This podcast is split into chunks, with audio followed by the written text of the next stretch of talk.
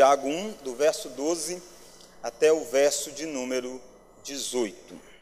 Bem-aventurado o homem que suporta com perseverança a provação, porque depois de ter sido aprovado, receberá a coroa da vida, a qual o Senhor prometeu aos que o amam. Ninguém, ao ser tentado, diga: sou tentado por Deus, porque Deus não pode ser tentado pelo mal, e Ele mesmo a ninguém tenta. Ao contrário, cada um é tentado pela sua própria cobiça, quando esta o atrai e seduz. Então a cobiça, depois de haver concebido, dá à luz o pecado. E o pecado, uma vez consumado, gera a morte. Não vos enganeis, meus amados irmãos, toda boa dádiva e todo dom perfeito são lá do alto, descendo do Pai das luzes, em quem não pode existir variação ou sombra de mudança. Pois, segundo o seu querer, ele nos gerou pela palavra da verdade, para que fôssemos como que primícias das suas criaturas. Irmãos, o texto lido dessa noite trata de provação e tentação. Todos nós vivemos neste mundo, nós somos provados na nossa fé.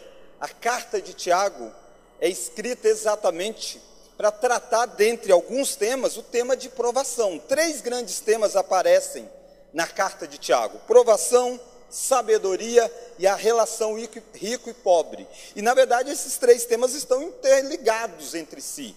Nós vimos domingo passado como que Tiago abre a sua carta, se identificando como servo de Deus e tratando inicialmente desses três temas e mostrando o quanto que isso está presente na nossa vida. Hoje, o autor foca um pouco mais nessa ideia de provação.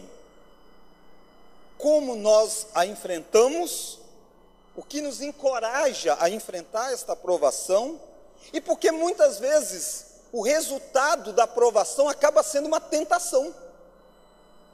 E não é tão fácil nós discernirmos provação e tentação. Muitas vezes nós achamos e chamamos estas coisas como sendo a mesma, e não é. Mas de fato não é tão simples identificar uma coisa da outra, até mesmo de forma da gramática. Você sabe que o Novo Testamento foi escrito inicialmente em grego, a língua corrente daqueles dias. E ao escrever, a Bíblia usa uma palavra chamada, que, que vai ser traduzida tanto por tentação quanto por provação. A mesma palavra então, só na gramática você não consegue descobrir se é uma tentação ou se é uma provação, porque a palavra é a mesma. Talvez um exemplo muito conhecido nosso aqui, do português, é a palavra manga, né? A palavra manga, só a palavra por si só, você não consegue bem definir do que você está falando. Será que eu estou falando de manga enquanto fruta, a fruta manga, ou enquanto a manga da camisa, por exemplo? Então, o que vai decidir se é uma coisa ou outra é o contexto, aquilo que está sendo dito em volta. E aí vai ficar muito claro se eu estou falando de manga fruta ou se eu estou falando de uma manga da camisa. Da mesma forma, é essa palavra que é traduzida por tentação e também traduzida por provação. Nesse mesmo texto vai acontecer as duas traduções. Se você olhar o verso 12, começa dizendo: Bem-aventurado o homem que suporta com perseverança a provação. Quando você vai para o verso 13, você diz: Ninguém ao ser tentado. Gramaticalmente é a mesma palavra, mas o contexto é bem diferente. E eu espero que nessa noite nós possamos, a partir da palavra de Deus, entender melhor provação e tentação discernir os aspectos envolvidos com elas, os objetivos que estão por detrás dessas coisas. E o, o ato em si, o fato em si, pode ser tanto uma aprovação quanto uma tentação. O que vai estar envolvido para discernir as duas coisas é a motivação. provação. É o contexto em que ela está sendo usada. E a primeira lição que eu quero que nós vejamos é sobre provação. Não tentação neste primeiro momento, provação. Felizes são os que suportam as provações. O verso 12 traz para nós essa afirmação abrindo: bem-aventurado. Bem-aventurado ficou muito conhecido para nós porque existe uma série de bem-aventuranças que Jesus disse, lá no Sermão do Monte, registrado em Mateus capítulo 5. E aí começa bem-aventurado, e aí ele dá uma característica e descreve o resultado desta bem-aventurança. Então, bem-aventurado é um título, uma expressão que não é inédita no Novo Testamento, ela aponta para aquilo que já vinha dentro do Antigo Testamento, de uma relação de aliança, de pessoas que são felizes de passar por determinadas coisas, porque eles têm uma aliança e tornam eles mais do que contentes, tornam eles de fato bem-aventurados, felizes de desfrutar disso.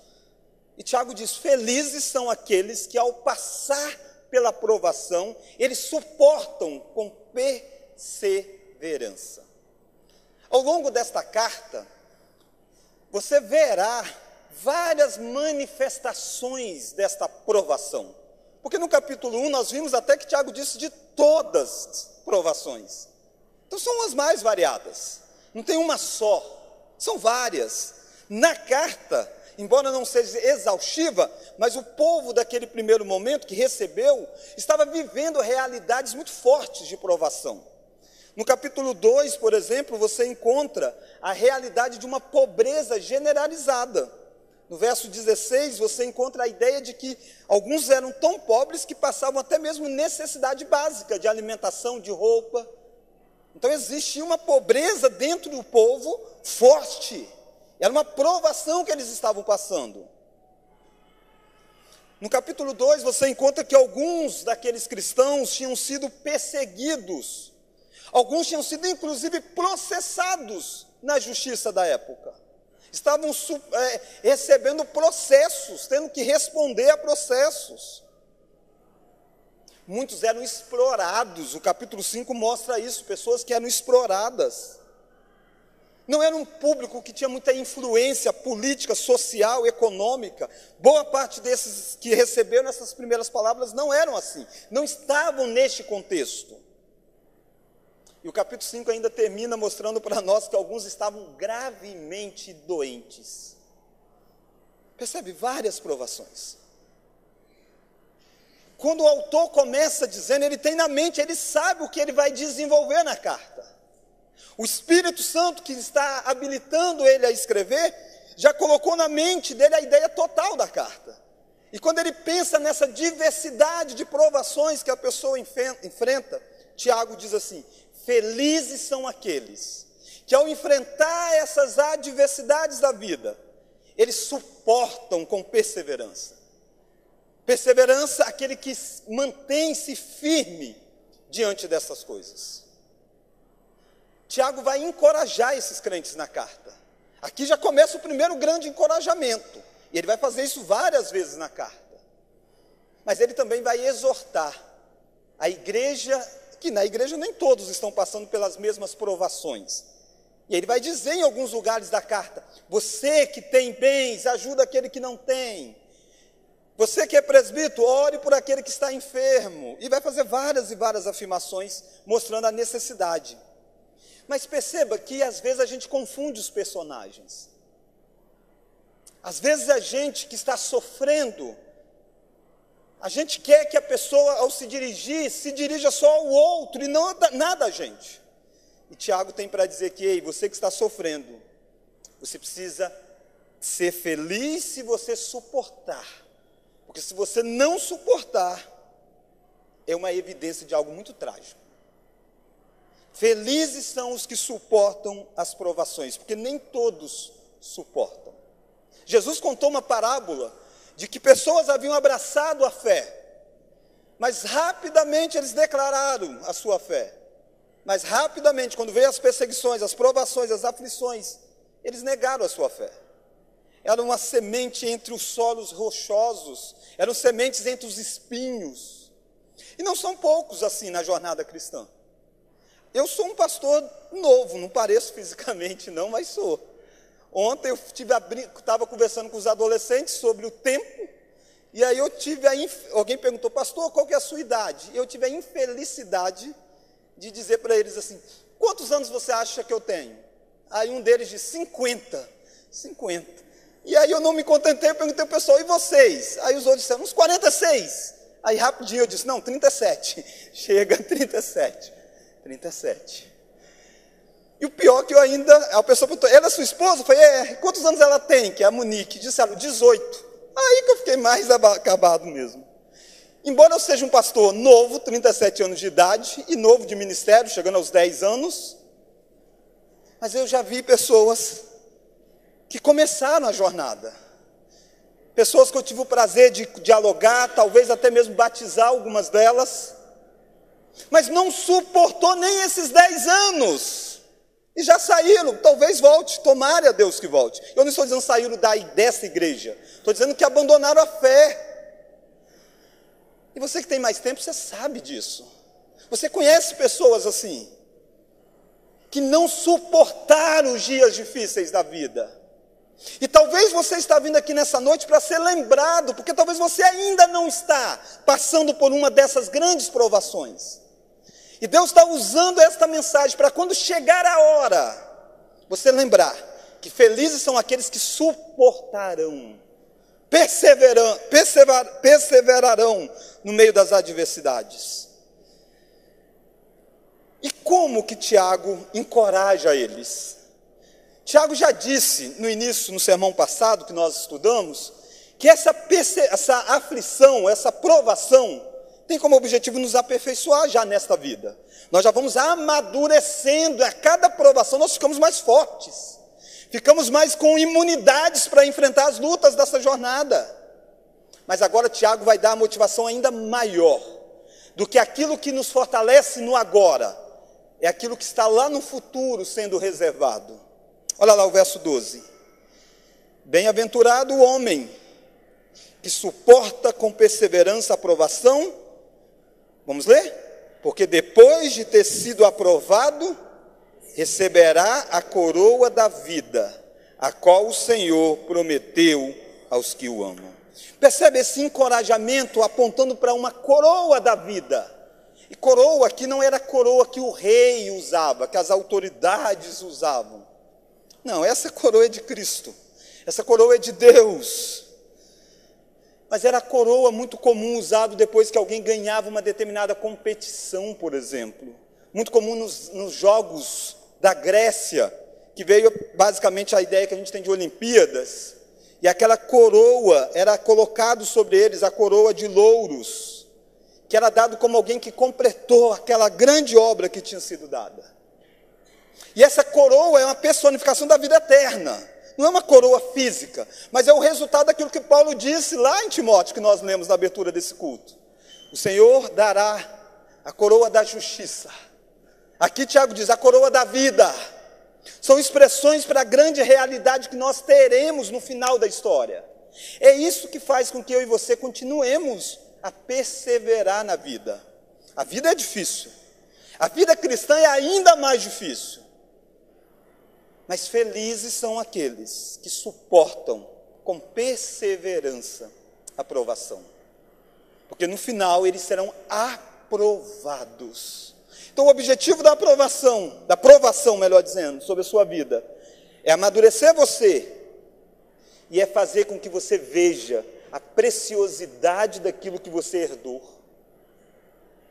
E essa coroa da vida só é possível porque alguém carregou uma outra coroa, a coroa de espinho. A coroa de espinho, quem carregou foi Cristo, para que nós pudéssemos carregar essa coroa que representa a vida eterna que nós teremos. Mas quando você olha aqui, você percebe a motivação disso. O que é que sustenta em última instância? A perspectiva do futuro, mas o que é que motiva no presente? Olha o finalzinho do verso 12. Receberá a coroa da vida, a qual o Senhor prometeu aos que o amam. É o amor que vai sustentar a nossa jornada.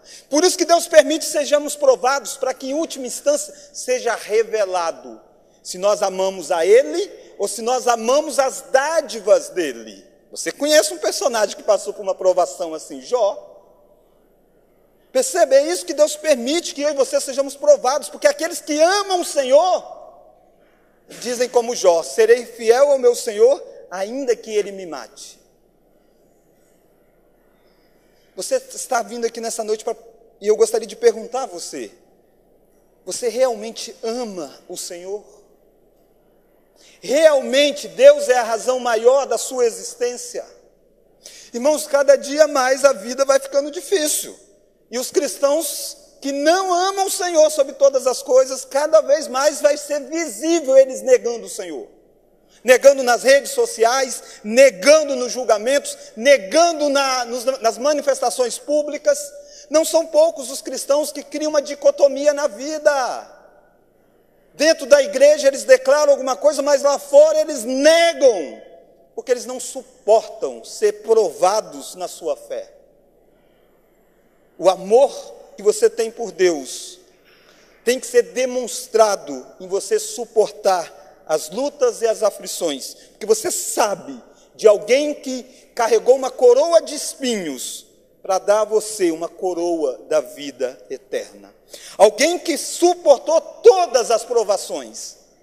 Alguém que esteve diante do maior tentador da história, que é Satanás, em um deserto, e o venceu porque olhava para aquela grande recompensa. Filipenses diz que Deus deu ao Deus Filho, a Jesus encarnado, o nome que estaria acima de todo o nome.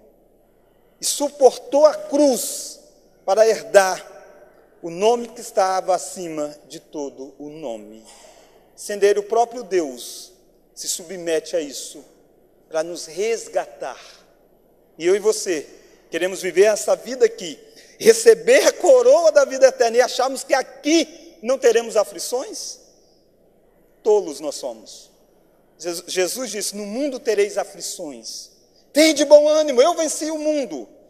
Você precisa, nesse primeiro ponto, ser encorajado a enfrentar, seja as provações que chegarem, olhando para o futuro, olhando para a coroa que você tem. Seja perseverante. Deus quer que você persevere neste amor que você tem a Ele, porque Ele gerou isso no seu coração. Mas eu quero olhar com você a segunda lição, porque se essa ideia de passar por provas alegra o nosso coração, porque nós temos coroa na frente, mas no dia a dia, quantas vezes nós fracassamos?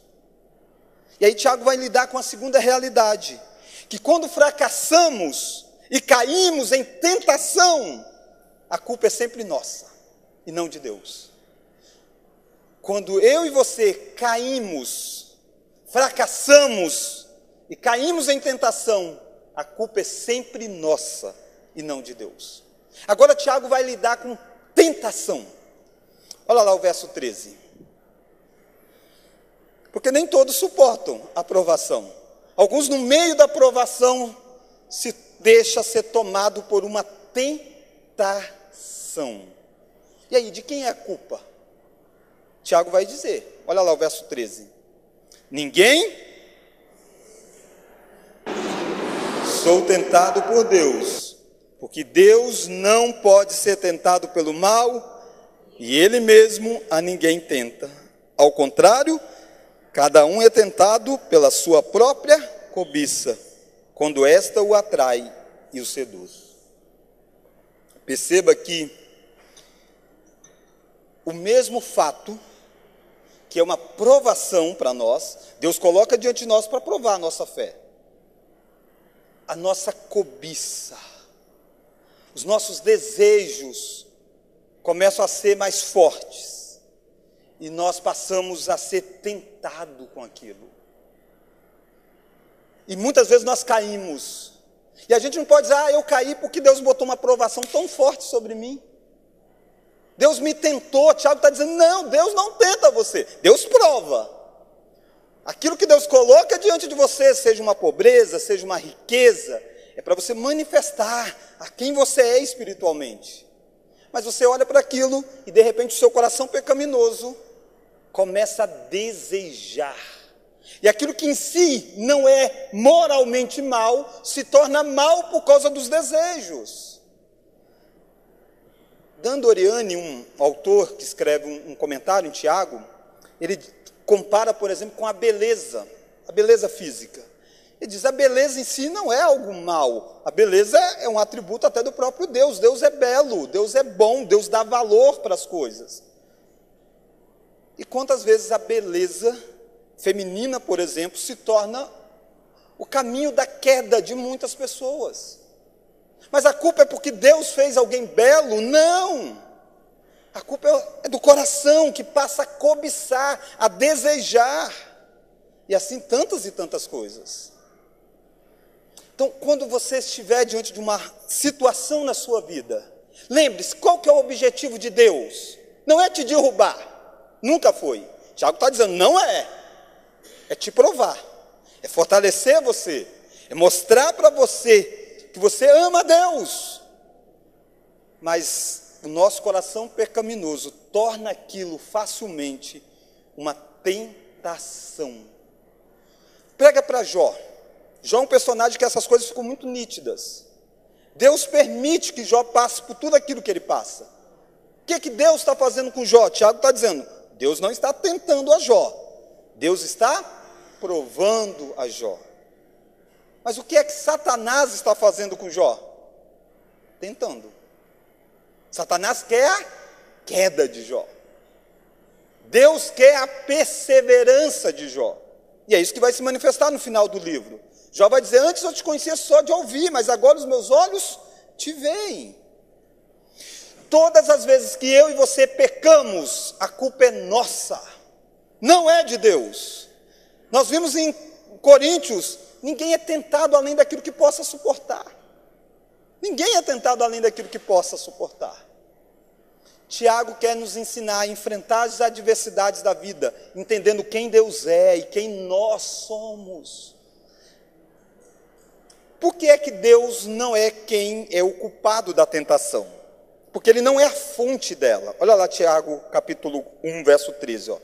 Ninguém ao ser tentado, diga, sou tentado por Deus. Então não diga isso porque Deus não pode ser tentado pelo mal, e Ele mesmo a ninguém tenta. Deus é santo. Deus não é tomado por, uma, por um sentimento mal, e aí Ele vai fazer algo mal. Não, Deus não. Deus não. E Ele a ninguém tenta. Mas então por que, que surge a tentação, né? Olha o verso 14, ó. Ao contrário, cada um é tentado pela sua própria cobiça, quando esta o atrai e o seduz. Tiago é como se Tiago estivesse fazendo aqui o DNA do pecado.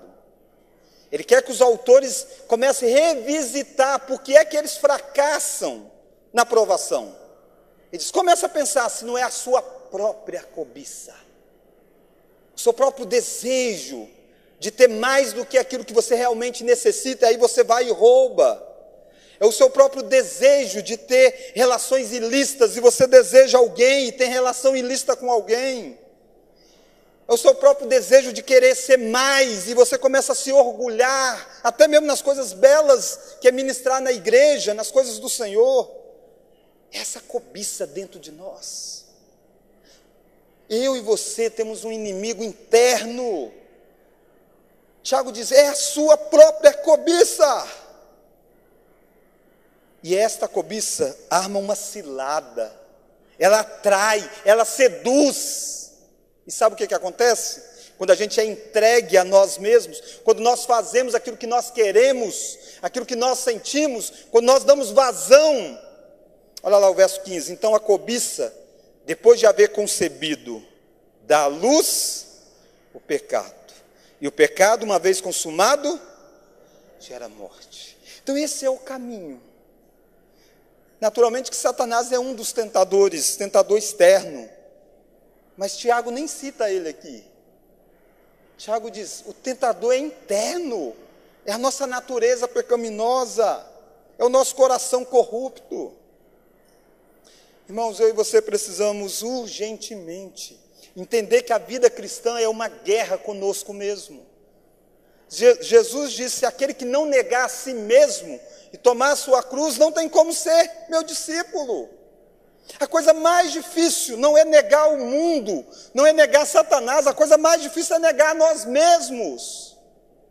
E porque nós não negamos a nós mesmos constantemente, nós estamos caídos, prostrados, quando era para nós termos vencido a provação. E quantas vezes nós dizemos, mas é Deus, né? Deus quis que fosse assim. Tiago está dizendo: olha para quem você é.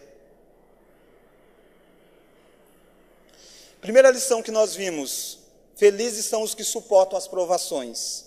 Segunda lição que nós vimos: quando fracassamos e caímos em tentação, a culpa é sempre nossa. Talvez você precise sair daqui consciente disso, que a culpa é sempre sua. Porque eu e você gostamos de fazer como Adão fez. Senhor, foi a mulher que tu me destes quando confrontado. Ele põe a culpa no outro e, em última instância, em Deus. Quando Deus pergunta para ele: por que é que você comeu daquilo que eu disse para não comer?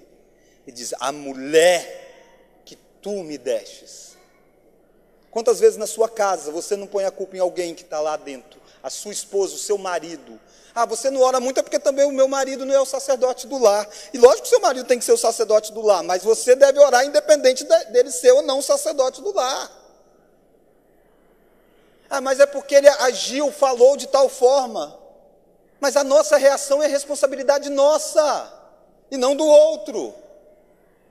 Por isso que a Bíblia diz que Deus trata individualmente. E Tiago está fazendo isso. Irmãos, muita gente estava quebrado por causa das dificuldades da vida, aflitos. Muitos tinham começado a pecar no meio da provação. E é duro você ver alguém, talvez até o ponto de passar fome. Mas Tiago diz assim: se você, diante desse cenário, você negou a Deus, não é porque a pressão foi maior, é porque você tinha um desejo maior de agradar a si mesmo do que agradar o Senhor. Então, isso que é a palavra de Deus para nós. Todas as vezes que nós fracassamos, a culpa é nossa. A queda de Adão, a culpa é de Adão, de Eva, os nossos primeiros pais. O difícil é que nós não gostamos de assumir culpa. A gente gosta de terceirizar. E quando a gente gosta de terceirizar, aí a gente usa até a boa doutrina de um Deus que é soberano sobre tudo, e Ele é. Até sobre os atos maus dos homens maus e dos homens bons. Deus é soberano. A gente viu isso em Gênesis tantas vezes. Mas Tiago está gritando para dizer: não ponha a culpa na soberania dele. A responsabilidade é humana sua. Deus nunca vai forçar eu e você a pecar. Embora nenhum dos nossos pecados foge do plano soberano de Deus. Deus sabe, quis, determinou, mas Ele nunca forçou. Foi a cobiça humana, cobiça nossa, que nos leva a não se apegar em Deus. Mas eu quero olhar com você a terceira e última lição. Lembre-se sempre: Deus é a fonte de todo o bem.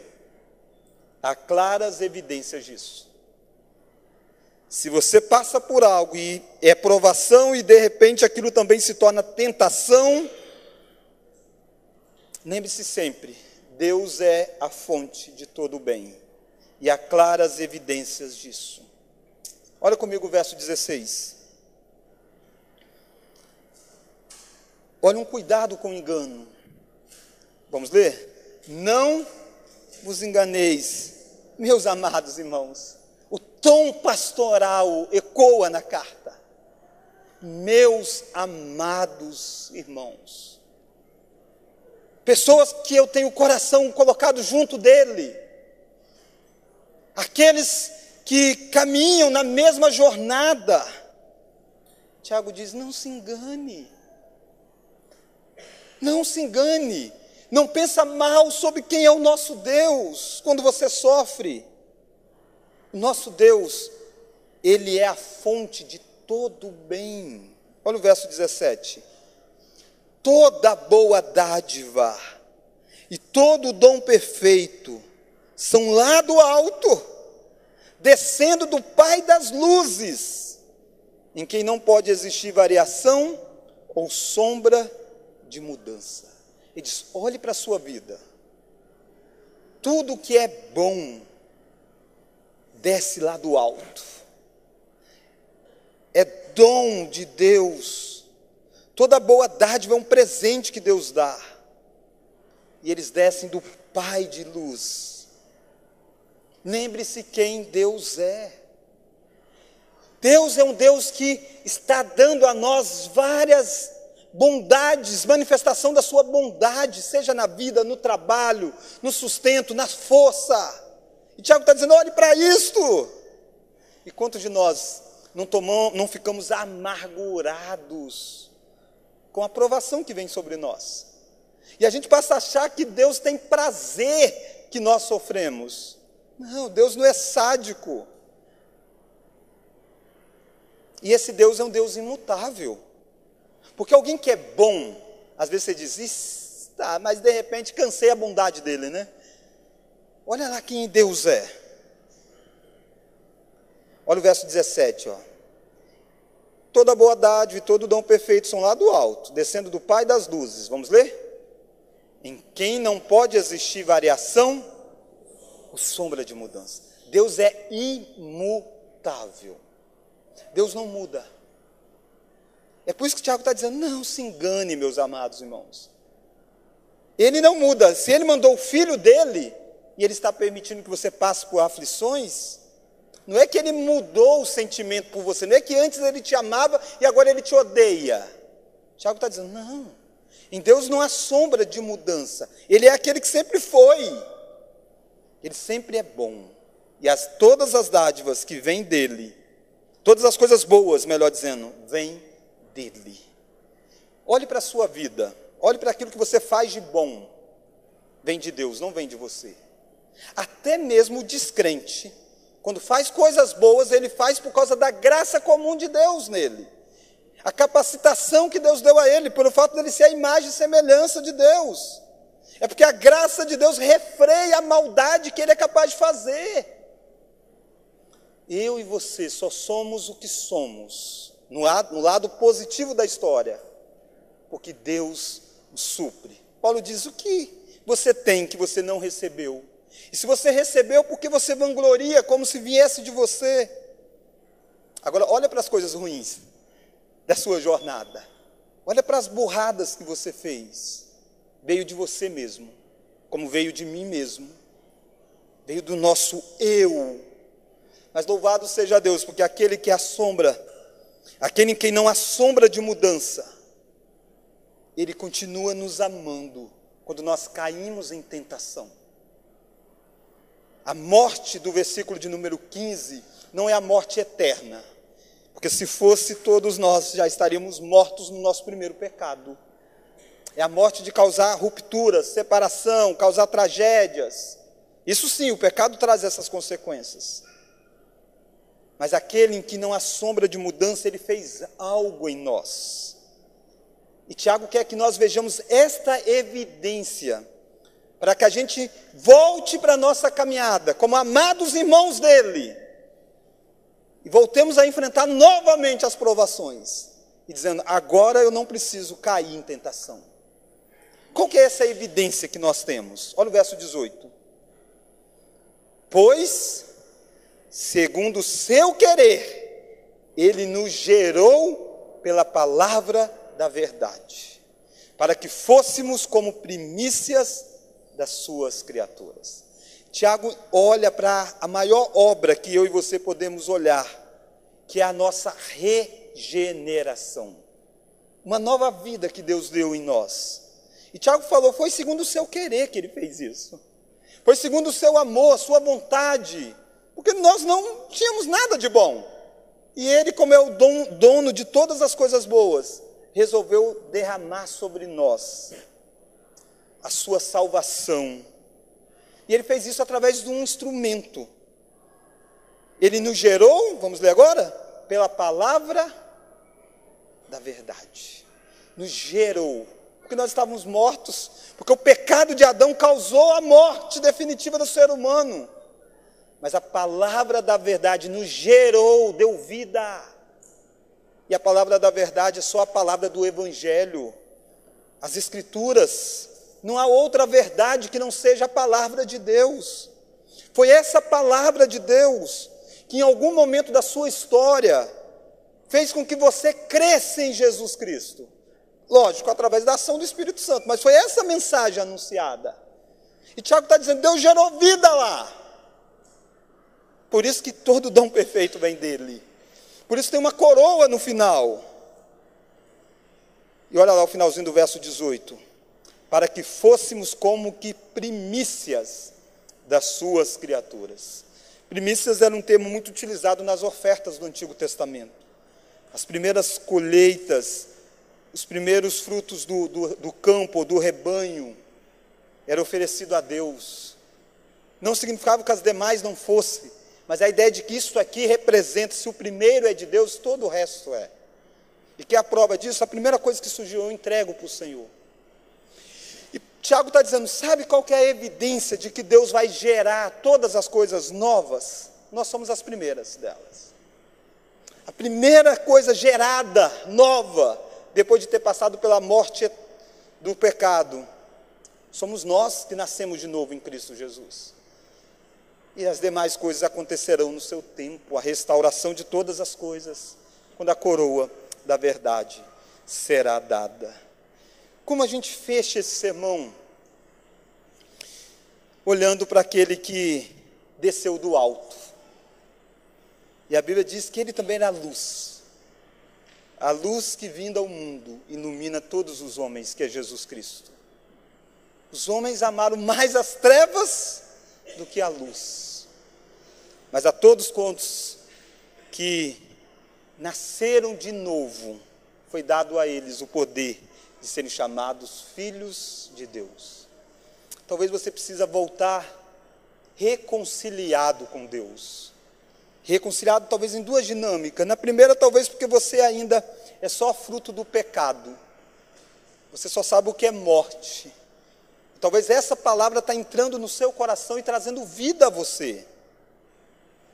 Mas talvez você já é alguém que está na caminhada. O problema é que você inverteu tudo. Você passou a chamar de provação aquilo que era tentação, ou a dinâmica da tentação. Você passou a culpar Deus porque você não foi perseverante. Você passou a viver em guerra com o Deus que gerou nova vida em você. Deus está dizendo para você: eu sou aquele em quem todo dom perfeito vem para a sua vida. Eu sou aquele que te amo. Eu sou aquele que gerou nova vida em você. A sua queda é culpa é sua, mas eu estou aqui. Eu já regenerei você. É só você olhar para quem eu sou. A coroa de espinho já foi substituída. Eu já carreguei ela por você. Levante, mesmo após uma grande tentação, uma grande queda, e olhe para aquilo como uma grande provação que você terá de agora em diante. Porque a regeneração não tira de nós o desejo de pecar. A regeneração é só o início dessa obra. Mas a regeneração nos dá uma nova dinâmica ao enfrentar as adversidades, as coisas que estão diante de nós e vê-las como uma forma de eu provar a minha fé para com o meu Senhor. Vamos orar? Deus, obrigado porque a tua palavra ela é viva e a tua palavra que gera vida também alimenta a vida gerada. Por isso, Deus, todos nós nesta noite podemos ser alimentados pela tua palavra. Queira Deus que alguém possa ser gerado novo através da palavra pregada. E que todos nós que já temos essa nova vida, possamos sair para a nossa jornada semanal percebendo as oportunidades que o Senhor está nos dando para evidenciar nossa fé. E sabendo que, por mais dolorido que seja a vida aqui, há uma coroa uma coroa de vida, de justiça, sendo reservada para nós no céu. Deus, e se há pessoas aqui que estão caídas por causa da tentação, que elas possam perceber que há oportunidade delas retomar a caminhada nessa noite. Oramos tudo isso porque cremos que todo dom perfeito vem do Senhor. E oramos no nome de Jesus Cristo. Amém.